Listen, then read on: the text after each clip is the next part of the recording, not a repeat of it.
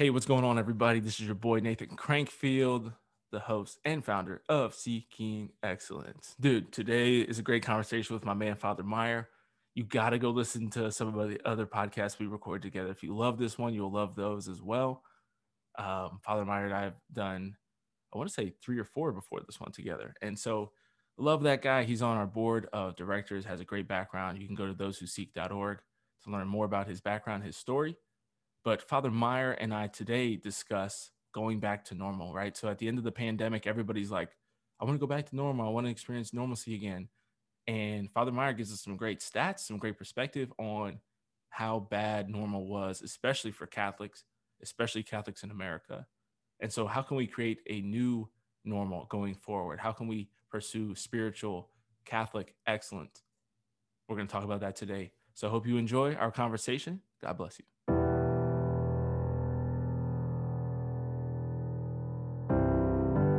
You were never out of the fight.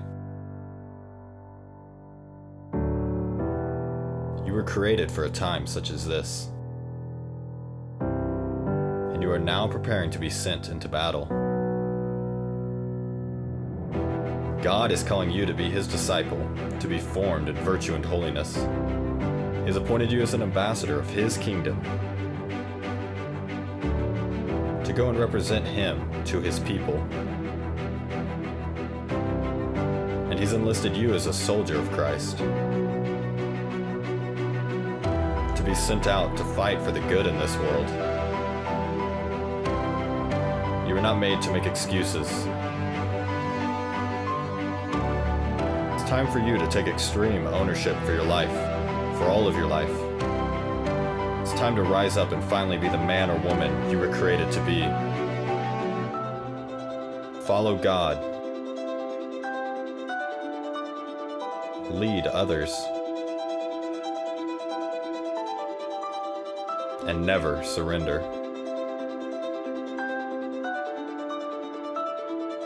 It is time to begin seeking excellence. Father Jonathan Meyer, one of my favorite priests in America. How are you doing today, my man? I'm doing fantastic. How are you, Nathan? I'm doing well. It's always a good day when I get to record with you. I love recording with you and Father Chase. I think it's always a blast, you know, and I think as we do it more consistently, we get better at it together, and it just gets more and more fun. Did you just say like the first few times we did it was horrible or what? I mean, no, I'm just saying we consistently improve. We're going from good to great. We're on the journey. You know what I'm saying? I do. I know what you're saying. And so today we have a great topic that you've pretty much created and written out for us completely in a homily that you gave. I didn't realize until listening to it again last night that it was from February. Yeah. So it's from a little bit of a while back, not too long ago, but such a great topic, you know, and talking about returning to normal. And you asked the crowd, I like how you asked the crowd, it was at a men's conference, correct? Yep. And you said, hey, how many people in here, raise your hand if you want to return to normal, if you're looking forward to go back to normal. And then you're like, normal sucks. You didn't say that because you were at the pulpit, but that was what you were thinking. And you're just like, no, normal is horrific. And I think that's such an important thing, because I think all of us are just like, I just want to go back to normal and things get back to normal.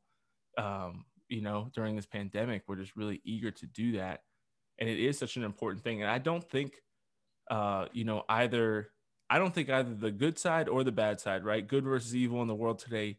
I don't think either of those sides want to go back to normal. It's everybody who's kind of in between. Right? Like I think the evil forces in the world are trying to create a new normal that's going to be more controlling, more restricted on churches, more restricted on personal freedoms.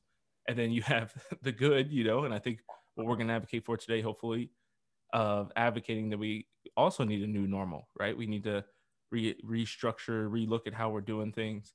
And I think it's the people who are kind of, you know, lukewarm and in the middle who are just like, yeah, you know, I just want to go back to how life was before, you know, that have this desire to kind of return back to a negative normal and complacency. And so talk to me today a little bit. What do you mean by that? What do you mean that you don't want to go back to normal, Father Meyer? Yeah, so I think, thank you for the intro there, by the way. But I think that it's really interesting for us as Catholics to look at what was considered to be normal prior to the pandemic and to do everything we possibly can to not return there, because it's really, really, really bad. So yeah. I found, just like as a, and this is not just like a Catholic priest, but like my personality within itself was a little ADHD. I always like to say that, like, you know, my mom and dad said that I was hyper, and you know, I was, but I believe that. It's sometimes hard for me to like stay, you know, on track or think about something for a really long time.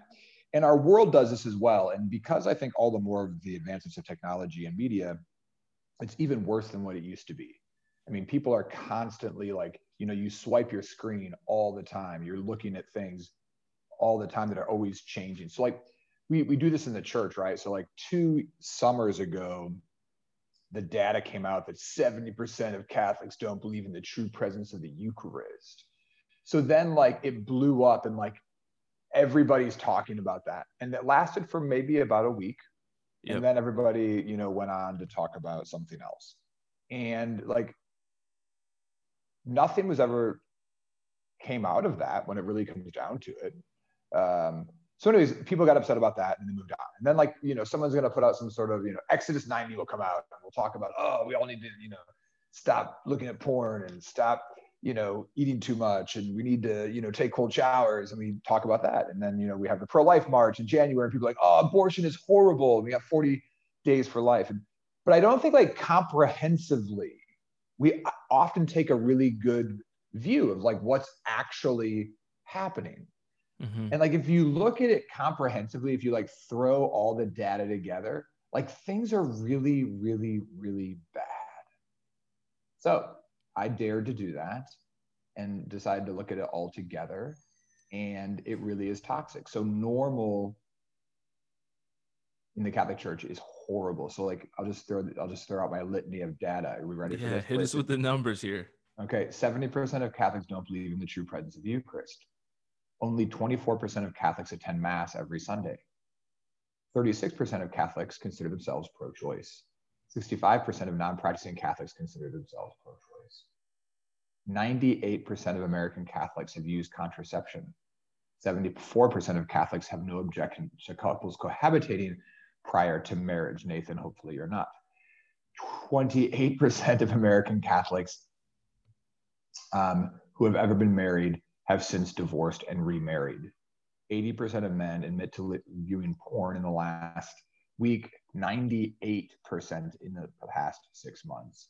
22.5% of the annual income that most families. Wait, sorry. I think it was 2.5%. Yeah, that should be 2.5. Yeah. 2.5% is the annual amount of income that most families give to the church instead of the 10% that they are asked to give by God. For every one person that joins the church, 6 people leave. And for those who join the church through the RCIA process, 60% of them leave within 5 years. There's probably other data points out there. Like these are just the ones that I looked up on the internet within, you know, 5 minutes and was like, hey, things are really bad. And going back to like this, like if this is going back to normal, like I just want things to be normal in my parish again. Things were horrible in your parish. Like, why would you want to go back to that? like that's like terrible. I mean, like that's, yeah. When we talk about toxic, that's horrible. Yeah. So I don't want to go back to normal. I want to go back to a better church. I want to go back to a church that's pro-life and loves the Eucharist and loves marriage and wants marriages to be successful and loves babies and loves life. And that's what I want. So I think it's a great desire. And you know, I love the different approaches here and all the different topics that your litany of stats, you know, really covered, because I think it's one of those things. And maybe we could just kind of discuss this for a little bit of like, how do you be comprehensive? Like, what does a comprehensive approach look like?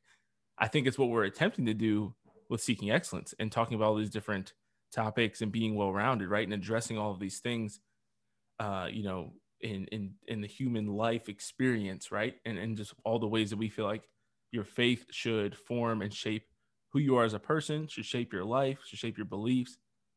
And, you know, I think it's really hard to do that. I think sometimes people will neglect it, or people kind of, I think people always try to oversimplify how we need to approach life, right? And just focus on just one thing or just one little area. And if we could just get people to do just one thing, it'll change your life, it'll change the world.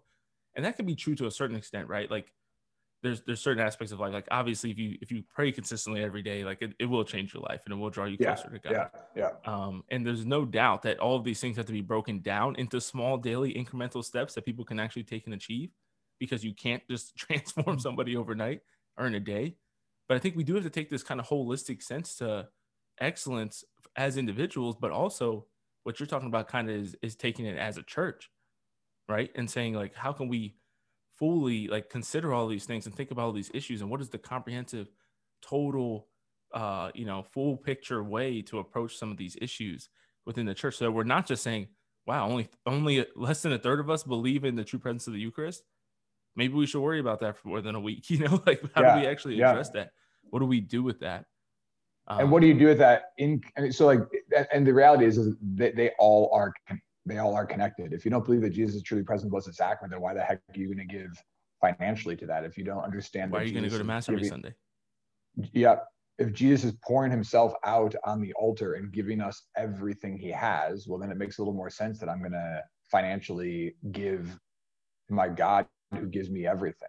If I understand that Jesus says, this is my body given up for you, well, then it's also probably going to affect the fact that, like, I think that, someone saying, this is my body, this is my choice, I'll do whatever I want with my body. Like, so they are all related. And it's really bad. I mean, you see the individualism, the hedonism, the minimalism, and the relativism. We talk often about the four isms of life that are toxic: minimalism, relativism, hedonism, individualism. And you see that just rampant in all of this, which is really a secularized church. Yeah, absolutely. Yeah. And it is interesting to think about that. If you say my body, my choice, then why wouldn't you be able to cohabitate before marriage? If it's my body, my choice, and it's all about that, then why wouldn't you view pornography or, heavily consider getting divorced if things aren't going well in marriage? It's crazy, how much, especially the four isms really affect all these different areas of our lives. And it kind of comes back to, I don't know if I've ever talked with you about this, but I've talked on the podcast before about what I call kind of like the core questions of life or of the faith that really lead to all these other things, right? And so if you believe that God exists, if you believe that Jesus is the Son of God, that he was, crucified and raised from the dead, and that you believe that he established the Catholic Church and therefore the Catholic Church has authority, like all these other things are solved, right? But we don't ever think about it in that way, And I think that one thing I've been talking about a lot lately, it's kind of become a theme, is that the devil has done such incredible work and made such strong progress in getting people to not even have the actual debates that need to be had. Instead, we're debating all these other things and changing the language on things. So like an example I've given on that is in our pro-life podcast, we talked about how people don't talk about whether or not it's a human life. Now we're debating whether or not women, reproductive rights are a basic human right. And it's like, man, like to swap the conversation, like that's crazy. Like it's almost impressive, right? Like, I mean, the work that's been done in the world, like, and how evil has conquered the world is in such a strong way, or has made a lot of progress in that. I think a lot of that is just the language that's used. And so people aren't debating, like, do I believe that the Catholic Church has authority? And what does that mean for my life? Do I believe and accept the fullness of the faith? And like, what does it mean to like be a follower of Jesus? Instead, now we're debating, people aren't even going to do, so you can't even get into some of this stuff, right? So when people talk about cohabitating, it's not how does my faith impact this area, or what does God say about my life, or, the internal realities of like, am I willing to suffer and do something that might be less practical, might be less advantageous, in the world's eyes, for the sake of my soul and the soul of my fiance or my girlfriend. And people don't really stop to think about that anymore, right? Now the debate is just, what's going to be better for you financially, and what's everybody else doing, or what do I want to do? Like that's a debate, instead of being like, what does the church say? What does God say? What does scripture say about this topic, right? And so like the debate, the conversation just completely shifted. Yeah, the thought that the church has authority in these moral areas of our life, it's we're fools when we think that like that's still the case in mainstream culture. Right. The church is literally just an annoyance. I mean, yeah, you look at these stats, it's very, very clear. And these are stats for the church. This is not saying like, hey, let's look specifically at the stats of like what people 35 and under believe. I mean, like we would probably like, it'd be very interesting to, you know, and I don't know if that data is even out there. Right. But then like, so there's some other data that's very, very interesting. So in the 2018 study on young adults leaving the Catholic Church, they found out that people stopped identifying as a Catholic at the median age of 13. That's like unbelievable when we begin to really look at the data of what's happening. Right. When people start being presented with these lies from society in comparison to the truths that will ultimately set them free. I've never met anybody who's, and I've argued with a lot of people. I mean, I work at a public high school every single day. I've never met a kid who ultimately will say that pornography has set them free. You know, that mm-hmm. having multiple sexual partners has set them free and they're a better person because of it. But our world is just toxically throwing that into their face. That this is, you know, so it's crazy. It's crazy. So I don't want to go back. So then we talk about moving forward and you can throw some more stats on it. So what is like those stats, I think we could all agree were pretty bad. The problem that's even like worse so is that in no other time in American history have there been more Catholics in power. But those Catholics, as it seems, follow those statistics pretty truly. I mean, like in no other time in American history have we had a Catholic president, a Catholic Speaker of the House, 6 Supreme Court justices, 25 members of the Senate, 133 members of the House, 17 governors. Never before have there been more Catholics in political power and political influence. Yet the question is, what are they influencing? And from what right. like foundation are they influencing? So it's like going back to normal, like every Catholic should be like, the last thing we want is to go back to a normalized Catholic church. Yeah, that's great. Go ahead, I'm sorry. And what we should be striving for is to say, no, we actually need to just go back to like our roots, which is all the more like living out our belief in the true presence, living out our pro-life cause, living out our belief in marriage, living out our belief in family, living out our belief in living well-balanced lives of generosity, of stewardship, of evangelization. Like that's the church. And the more that the church weds itself to the world, it's, as we're seeing, it's not bearing much fruit. No, not good for anyone. No. Real quick on that, on the politicians, I want to ask your perspective on this, because I think that it is such a commonly debated thing. So when we say that, you know, there's a Catholic president and Catholic Speaker of the House, obviously there's a lot of objections to a lot of people when people like Joe Biden say that they're Catholic when they stand so firmly against so many things that are church teaching, right? And so what's your perspective on that? Like, you know, I know there's always a debate of like, if you're baptized Catholic, technically you're always Catholic, right? So there's a lot of people who are falling away Catholics that will be like, I'm not Catholic anymore. And then there's a lot of priests who will be like, sorry to break it to you, bud, but you're always Catholic. But at the same time, like one of my biggest pet peeves, especially as a convert, was always people who are seriously anti-Catholic that were baptized Catholic. They go around saying they're Catholic, that, you know, are cohabitating, that say they're pro-choice, you know what I mean? And are using contraception, they're doing all these things that it's like, I'd rather you didn't say that you're Catholic. So what is, like, do you use the term faithful Catholic, practicing Catholic? Like, how do you kind of break that down? Yeah, I mean, I think for me, it's just using the word like, faithful Catholic, or I'm literally practicing my faith. Like I'm living out my faith. I think, I do think that there's going to be a point in the future where we're going to have to like distinguish. There's going to be like, we are not right. Orthodox and like, yeah, there's going to have to be a way to clarify the fact of like, yeah, you want to know what I'm, I mean, one of the easiest ways to be like, yeah, I'm a Catholic who doesn't believe in contraception. Like if you say that, then like pretty much we all know where you're at. Right. Hi, my name's Joe Schmo, and I believe that contraceptive sex is not God's will.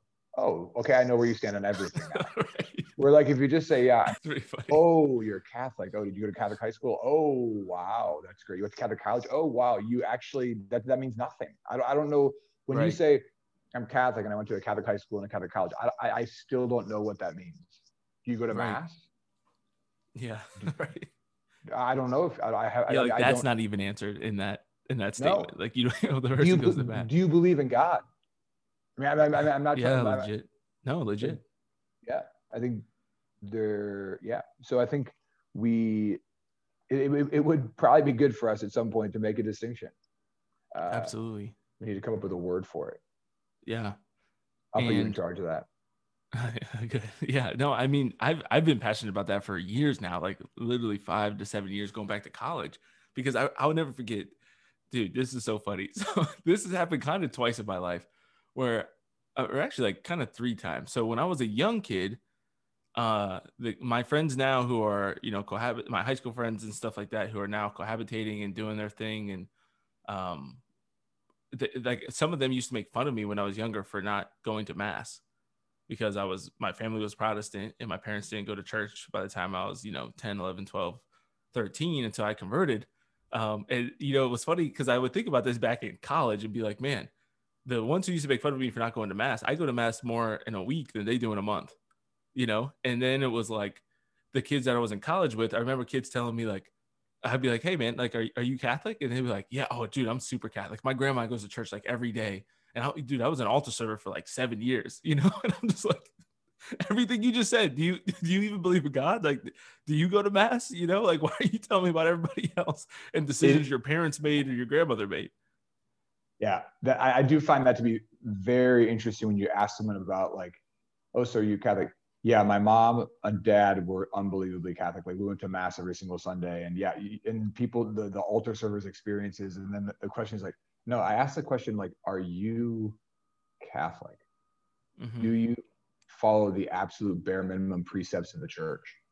Going to mass every single Sunday, receiving for Holy Communion, going to confession, contributing to the church, like, yeah, fasting, praying, like, do you do that? It's quite interesting, but. Yeah, you know, and then I think about so much now when I get into arguments with people on social media, and especially people that I've known in my life, like it's amazing.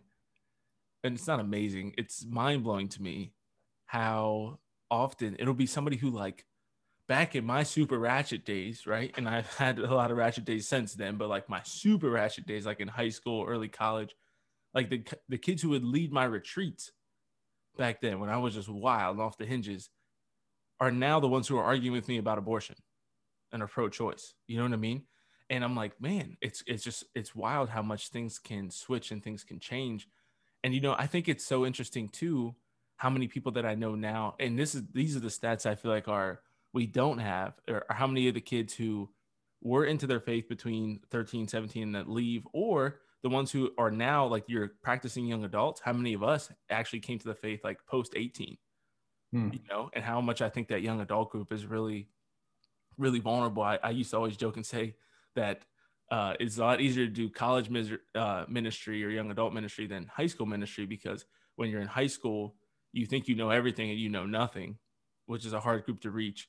And then when you're in college, I feel like you think you know nothing, but you do know some things, right? Like you get to college, you're just like, oh my gosh, this is hard. I have to manage my own time. I have to like feed myself, right? And you kind of realize like, wow, this is kind of hard. And then I think when you're a young adult, you do know some things and you realize there's a lot that you don't know. I think it's interesting when you talk about this whole issue of, you know, you were a non-Catholic in a Catholic culture and they wanted you to become Catholic. Then you become Catholic. They leave their Catholic bubble and they then become anti-Catholic in many different topics. Right. and are mad at me for how Catholic I am. So I think what's interesting is this. So one of the basic, and this is something you can put a lot of stake on this. Belonging precedes believing. Mm. Belonging precedes believing, and giving precedes belonging. No. Belonging precedes believing. Yeah, and then believing precedes giving. So this is a stewardship model when they talk about how do you get someone to give to an institution? Mm. They need to first belong, then they'll believe, and then they'll give. So let's just look at these, like just in your particular situation. You're a non-Catholic in a Catholic culture, a Catholic school. These students there have a great sense of belonging. They belong to a Catholic school. They belong to a Catholic culture. And they want you to belong. And so you do. And you choose, you make a deliberate choice to become part of it. You study it, you come to know it, and you own it. They most likely didn't go through that process. They went through a process of enculturization because of their grandma and grandpa who paid for their Catholic education. Mm-hmm. But then they go to college, they actually see a new sense of belonging. I want to belong to this fraternity, this organization. I want to belong to the world. And they do. And the reality is that they now have given into a culture of belonging. They belong to their boyfriend. They belong to their girlfriend. They belong to their friends group. They belong to their people at the gym, at the CrossFit, at their business, at their school, in their sorority. They want to belong. So everything they used to believe, they stop believing because the desire and the need to belong is so huge that they're willing to change their beliefs so that they can belong. And they want so badly to fit in. So the drinking, the premarital sex, the cohabitation, they cast their beliefs aside to belong. It's why 90%, like we would talk about financial reasons for cohabitation. The reason that the vast majority of reasons of why, like, this is like a whole other topic, but like so many people cohabitate, it really is a deep sense of insecurity. I'm going to move in with this person because I want to belong. And if I don't belong here, then I'm not going to belong somewhere else. But anyways, back to the original point that I was ultimately making is just the fact that like, it is so much about belonging. You made a deliberate choice to belong to the church. You found good friends there, and so your beliefs have remained true.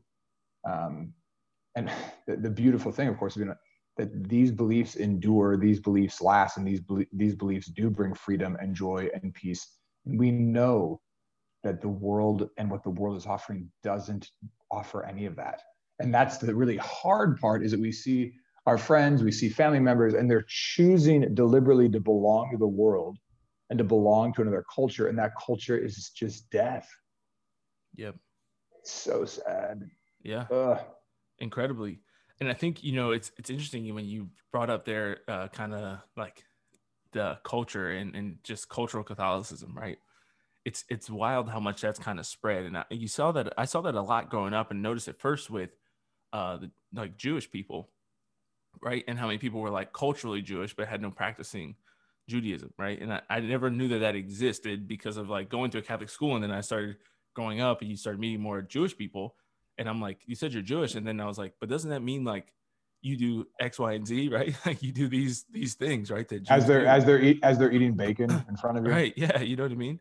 And I'm like, doesn't that mean something? And then it's just like, oh, you just mean like you're culturally Jewish. And then I started realizing like, wow, Catholics do that, And I remember I wrote a talk back in college that talked about everything you said earlier of, wouldn't it be a beautiful world if when I said to you, I'm Catholic, you knew all those things about me, right? All the things that you said you could assume if I said I'm Catholic and I don't believe in contraception, or I don't believe contraception is God's will.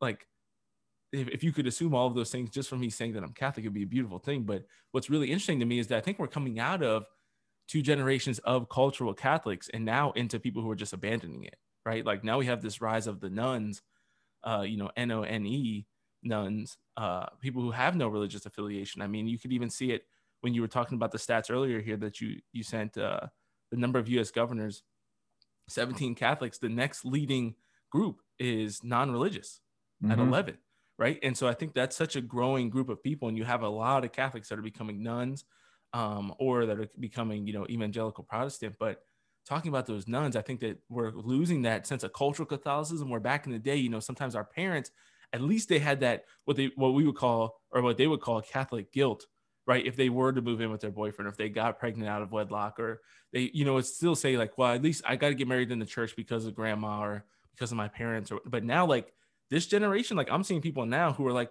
yeah, my parents are kind of upset by it, but I don't really care. Like, there's not even like the sense of guilt or obligation or the cultural, norms to say, well, I'm still going to at least get my child baptized because it's kind of the cultural norm. Some people are still doing that, but I think we're seeing that rapidly decrease, where people kind of feel this even like cultural obligation, because now their cultural obligation is exactly what you just said. And I think, universities, we can get the whole thing of public education. And even a lot of Catholic schools that indoctrinate people into this, the religion of wokeism or progressivism or, modernism. So when we look at the U.S. governors, 17 are Catholic, 11 non-religious, 8 unspecified Christians. So what's interesting is this, is that if those 17 who are claimed to be Roman Catholic actually lived their Catholic faith, they would have never been elected. Yeah.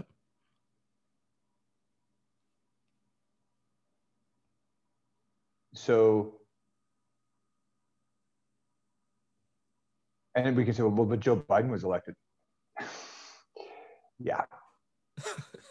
Is Joe Biden espousing his Catholic faith? Right. The only person I think who is on that list that could be an exception to that is Amy Coney Barrett, who got incredible amounts of hate for actually being a practicing faithful Catholic. Yep. But and in the future, as we continue down that road, because the definition of what it is to be a normalized Catholic, you don't believe in the true presence, you use contraception, you think that abortion is okay. That's now normalized as what it is to be a Catholic. Look at our Catholic colleges, look at our Catholic high schools. It's now normalized that if you're a Roman Catholic, then you don't believe in the true presence, you don't go to Mass on Sunday, you don't financially give. The list goes on and on and on, right? Right. So that's now normal to believe, to be a Catholic like that. Yep. So people are like, oh, well, it doesn't really matter if they're Catholic and we vote for them. Look at Joe Biden. Yeah, and you have bishops and priests and tons of vocal lay people across the country who normalize that. Yep. And fight to normalize that. Look at Nancy Pelosi. Nancy Pelosi says that she's Catholic. She loves being Catholic. And yet, she believes in contraception. She believes in abortion. She, the list can go on. Strongly advocates for them. Yeah. She's willing to take out the Little Sisters of the Poor. She, so does she go to Eucharistic adoration? Does she do a holy hour every week at her parish? Does she pray the rosary every day? Does she consecrate herself to Our Lady? Does she honor? I would love to talk to Nancy Pelosi about that. I would love to talk to her about her Catholic faith and what that means to her. Right. I think it's really. By the way, if anybody, go ahead. If anybody has wants to invite her, I would be more than willing. Nathan and I would love have her on the pod. Have Nancy Pelosi. That would be great. Yeah. Why not? We're all Catholic. We're all Catholic, right? Why shouldn't that happen? Wouldn't it be awesome? We could talk about absolutely all of these things. Two really, and we could talk about how awesome it is that there are more Catholics in power right now in America than there ever have been. This is the Catholic golden era. Yep. And every Catholic should walk around just absolutely pumped about that. So excited about that, but we're not. We're embarrassed, actually.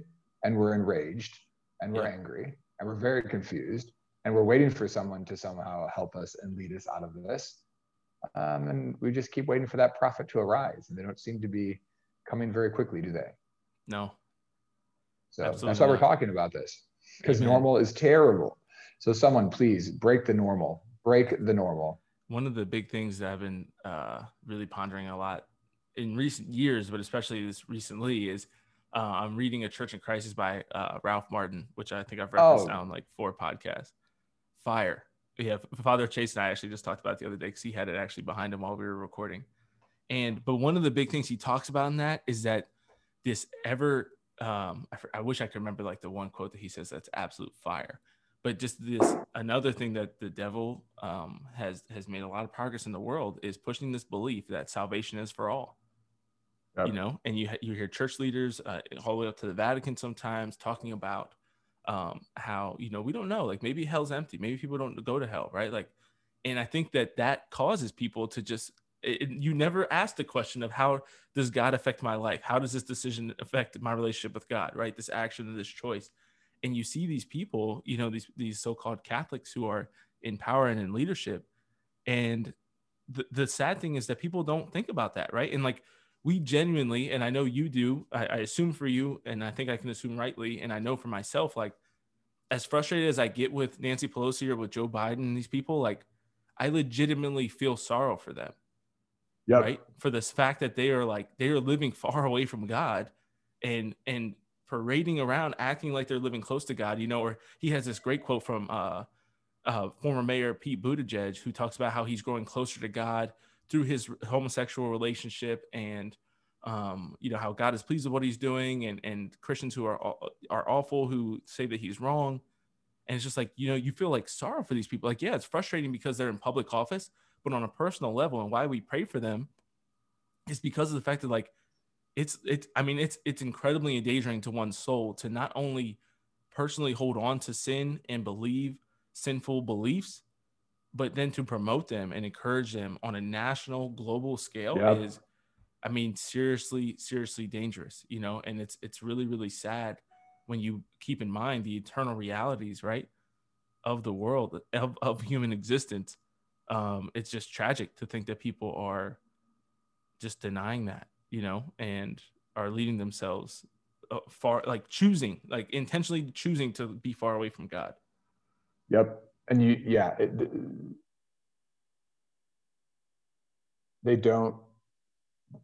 know that what they're doing is against God. They know it because they're called out by so many Catholics. They're like, when you think the fact that like, at some point someone formed them that way, at some point, like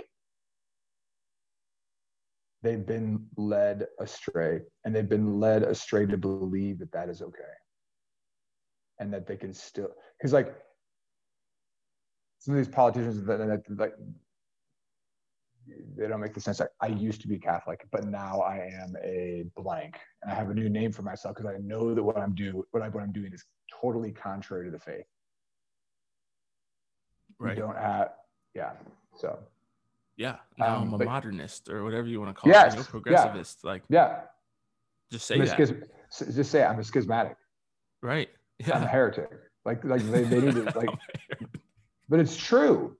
Well, yeah, obviously. It's just funny when you imagine Nancy Pelosi or next address being like, oh, by the way, I identify as a heretic now. Yeah. Well, why not? Finally, rightfully. Yeah, no. If you're gonna be one, yeah, you might as well call it out for yourself. But you know, everything else in our world. Speaking of heresy, that reminds me of the second big point that I feel like you made me think of is how much of this comes back to another thing that the devil has divided and made incredible progress on with this whole concept of Jesus versus religion, right? Like Jesus versus religion, like, you know, you can't force your religion on people. You just have to have a relationship with Jesus. And what that's come to mean in so many circles and so many places is this nice woke Jesus that doesn't call out people's sin, doesn't judge, never gets upset or angry. We can't separate ourselves from him through sin because he's just always, you know, always just loving and nice and just wants you to be happy and do whatever makes you happy and promote self-care and self-love. And it's like religion, one of the big differences, I think, is that religion, when we talk about the authority of the church, when the church has authority, that means you can't be Catholic and be pro-choice. You can't be Catholic and attend, you know, LGBTQ rallies, right? And promote not just love and acceptance for people and embracing people and walking with them in accompaniment, you know, through the gospel and to Jesus and through repentance and in a loving manner, but actually endorsing and promoting sin. You can't do that in religion, but you can do that if you can just base your entire thing off this spirituality and this nice Jesus and just say, well, I have a personal relationship with Christ and I've been baptized, so now I'm saved. I don't have to worry about any of that anymore, right? Like, how much easier is it? Because at least with Catholicism, like, even though so many people don't recognize it, it's still so easy, and I'm so thankful it's easy to call it out, to say, okay, you can't say that you're Catholic and do those things.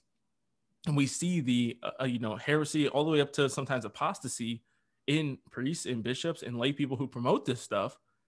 But, at least we have the book, like we have the catechism, right? Like we have church teaching, you have the magisterium to point back to, not like a lot of, the non-denom Protestants who just have promoted this, you just need a relationship with Jesus. And it's like, all right, well, how does that affect the rest of our lives? Because I preached a homily on this 3 weeks ago on spiritual yet not religious. And I spoke about the fact that it's actually, no one can say that except for an angel, because an angel doesn't have a body. Right. So angels can say, I'm spiritual but not religious. But a human being can't say that. You can't say, I'm spiritual, but it's impossible to say. And like three real quick analogies on that would be to say, like, I like music. I like the idea of music. I like the concept of music. But there's no music on my iPod. I never listen to music. I've never been to a rock concert, because the reality is that music is, to like music, you physically have to participate in music. And the more that you like music, the more that you actually incorporate your whole entire body into it. You physically go to a concert and you freaking dance like a madman with a beer in your hand if you like music. So you can't say I like spiritual things, but I'm not religious. Same thing would be, let's say, like, I like baseball. I like sports. Well, no, you can't say that and have never touched a baseball, gone to a game, played a game, entered into a game. Yeah. You can also say the same thing with like fitness. This ties in so much so like with Seeking Excellence. Oh yeah, I am a firm believer in fitness, firm believer in it. I just don't ever do anything. that's called being spiritual but not religious. Yeah. I love fitness. I just don't ever do it, because it's like everybody, like that's where everybody kind of, when you think about like, their New Year's resolutions, like everybody is like, totally, I love fitness. And then, a month later, this, the health club knows that they got your $79 startup fee, and they got you hooked on a $20 per month club membership, and you're never going to come back because you actually are that when it comes to fitness. You right. love fitness, you just never do it. Like, you totally love the idea of being in shape, but you don't ever work out. You totally love the idea of having a six pack abs, but you don't ever do it. That's called being spiritual and religious, and it's total bullcrap. We are human beings, which means we're body, soul composites, which means that the realities of our lives are spiritual and they're religious. It's not an either or.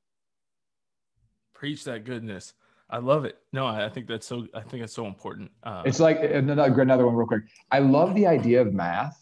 Like, I love the fact that 2 + 2 = 4. Love that. It's so awesome. But then, okay, so what about the reality of that?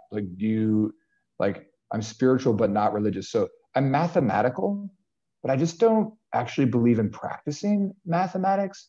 Well, yeah, try that at the checkout line. When you hand the guy a 50 and you're supposed to get $30 back in change, and he gives you a $2 bill. Like, yeah, how do you like being mathematical but not, physical? And yeah, like, it's ridiculous. Yeah, it's not. We're human beings. Like, the ideas that we have are put into action, and they're put into practice, and that's how we live out our lives as human beings. We do things, right, which ultimately is religion. It's what religion is. And the question just ultimately comes, like, what is the best way to live? What really did God reveal to us? And how does God want us to live that out? Well, we ultimately find that the perfection of that and the culmination of that really is Roman Catholicism. And it's beautiful. Amen. So anyways, don't go back to normal. Don't go back to normal. So let's talk about that a little bit more with the future. And one thing that we, you know, kind of under the Seeking Excellence umbrella of spiritual excellence, that's what I really feel like is lacking. And you kind of touched on it earlier when we talked about the future and what that looks like, or when you have questioned, you know, what does some of these politicians, what are their spiritual practices and their spiritual habits look like? So let's talk about what spiritual excellence looks like on an individual level. And then, you know, obviously that kind of leads into what it looks like for the church, but how can we strive for spiritual excellence ourselves? What does that look like? Things like praying the rosary and adoration. Yeah. Talk so about at our parish, we have what we refer to as our expectations, and we have parish expectations, and those expectations are very clear. You know, obviously, you know, bare minimum, Sunday Mass. We say, okay, you should also get to daily Mass at least once a week. You should do an hour of prayer in front of the Blessed Sacrament in our Perpetual Adoration Chapel once a week. The daily rosary, 10 minutes in silence. Some of you are like, oh my gosh, Father, you're killing me already. Like, I struggled to get to daily Mass. I mean, I struggled to get to Sunday Mass. But life is all about priorities. So when we look at like, how do we work on spiritual excellence? We actually work on it. So we actually enter into it. So we talk a lot at All Saints Parish about Sunday Mass, one daily Mass a week, 1 hour in front of our Lord and Blessed Sacrament, daily rosary, 10 minutes of silence, and then charitable actions. Like, how do we all the more like live out our faith in compassion and service, giving of ourselves, generosity, practicing that. But yeah, I think like as an individual, like that's a good bar to kind of look at. Like, it's just like when, you know, when you ask someone, are they Catholic? Like, oh, my grandma, she was really Catholic. So do you pray the daily rosary and go to Mass? Or was it just your grandma? So there comes a point where we need to actually own up to that and say like, well, why in the history of the church is like, have those things always been such a huge part of people's lives? And yeah, make it happen in our own, because we want joy. Like, I think that's always like, we want joy. The fruits of the Holy Spirit. Yeah. Yeah. No, it's so big, but I think people need that, you know, and that's one of the things I'm most passionate about with this ministry, of trying to show people like, and talk about these things. Like what does excellence look like for the Catholic human being in 2021? And I think that those are the things, right? And you're not going to hit all of them all the time, right? Not all of us are going to go undefeated in this. And I think people need to take a gradual approach to, how do I increase it? You know, like, how do I don't think that this, if somebody who's not doing any of those things says, okay, I'm going to go for it, right? And next week, they're going to go to an hour of adoration. They're going to pray the rosary every day. They're going to go to 2 daily Masses. They're going to go to Mass on Sunday. They're going to do 10 minutes of silence a day. You're probably going to crash and burn. You're probably going to fail, right? And so I think it's important to lay all of these things out, analyze, you know, what comes most naturally to me, what's the easiest one to initially fit into my schedule, right? That I can make time for. I know I can make time for 10 minutes of silence a day, right? And I can go to 1 daily Mass this week. Okay, well then do that, right? Like, commit to that, and do that consistently for 2 weeks, and then add in something else, right? I mean, I've ebbed and flowed in those things, where there's times where I was doing all those things and crushing it, and there's times where I was doing just going to daily Mass, or just going to Mass on Sunday, right? And so you ebb and flow, you pick yourself back up, right? Like, you get hurt physically, just like my Achilles injury. You know, I often talk about how that was a huge setback, and now I'm kind of working my way, slowly getting back into the rhythm of walking and exercising and doing all these things again. That's exactly what it's like in the spiritual life, right? Like, you get hurt, or, you know, by your own doing, or by something that happens in your life, excuse me, lose a loved one, whatever happens, right? That gives you some type of setback. But having this concept of spiritual excellence, that's why I love that your parish has the expectations, because we don't have that as a church. And you have all these different spiritual leaders, you know, priests, bishops, lay people, who are constantly telling people different things, that are saying, you know, salvation's for all. Or, you know, we had a great interview with Kim Zember, who wrote Restless Heart, about her struggle with life and sexuality.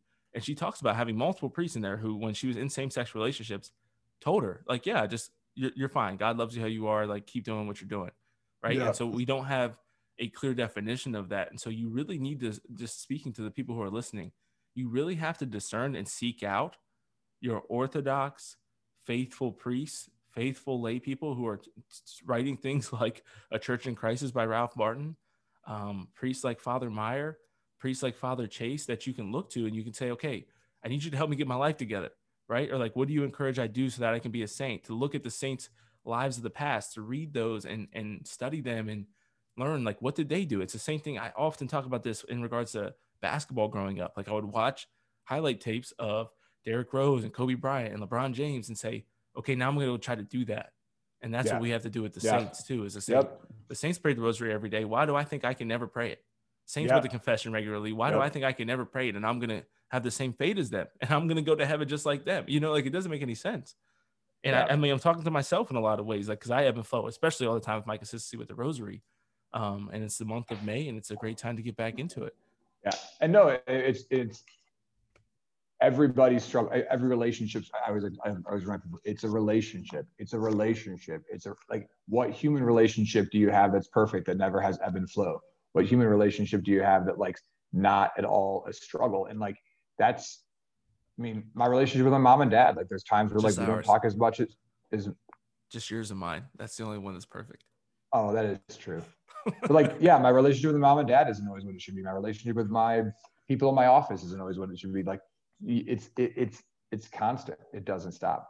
Right. So if we want to go back to normal, then we have to constantly be pushing to go back to actually to not go back at all. I always say, why are we trying to go back?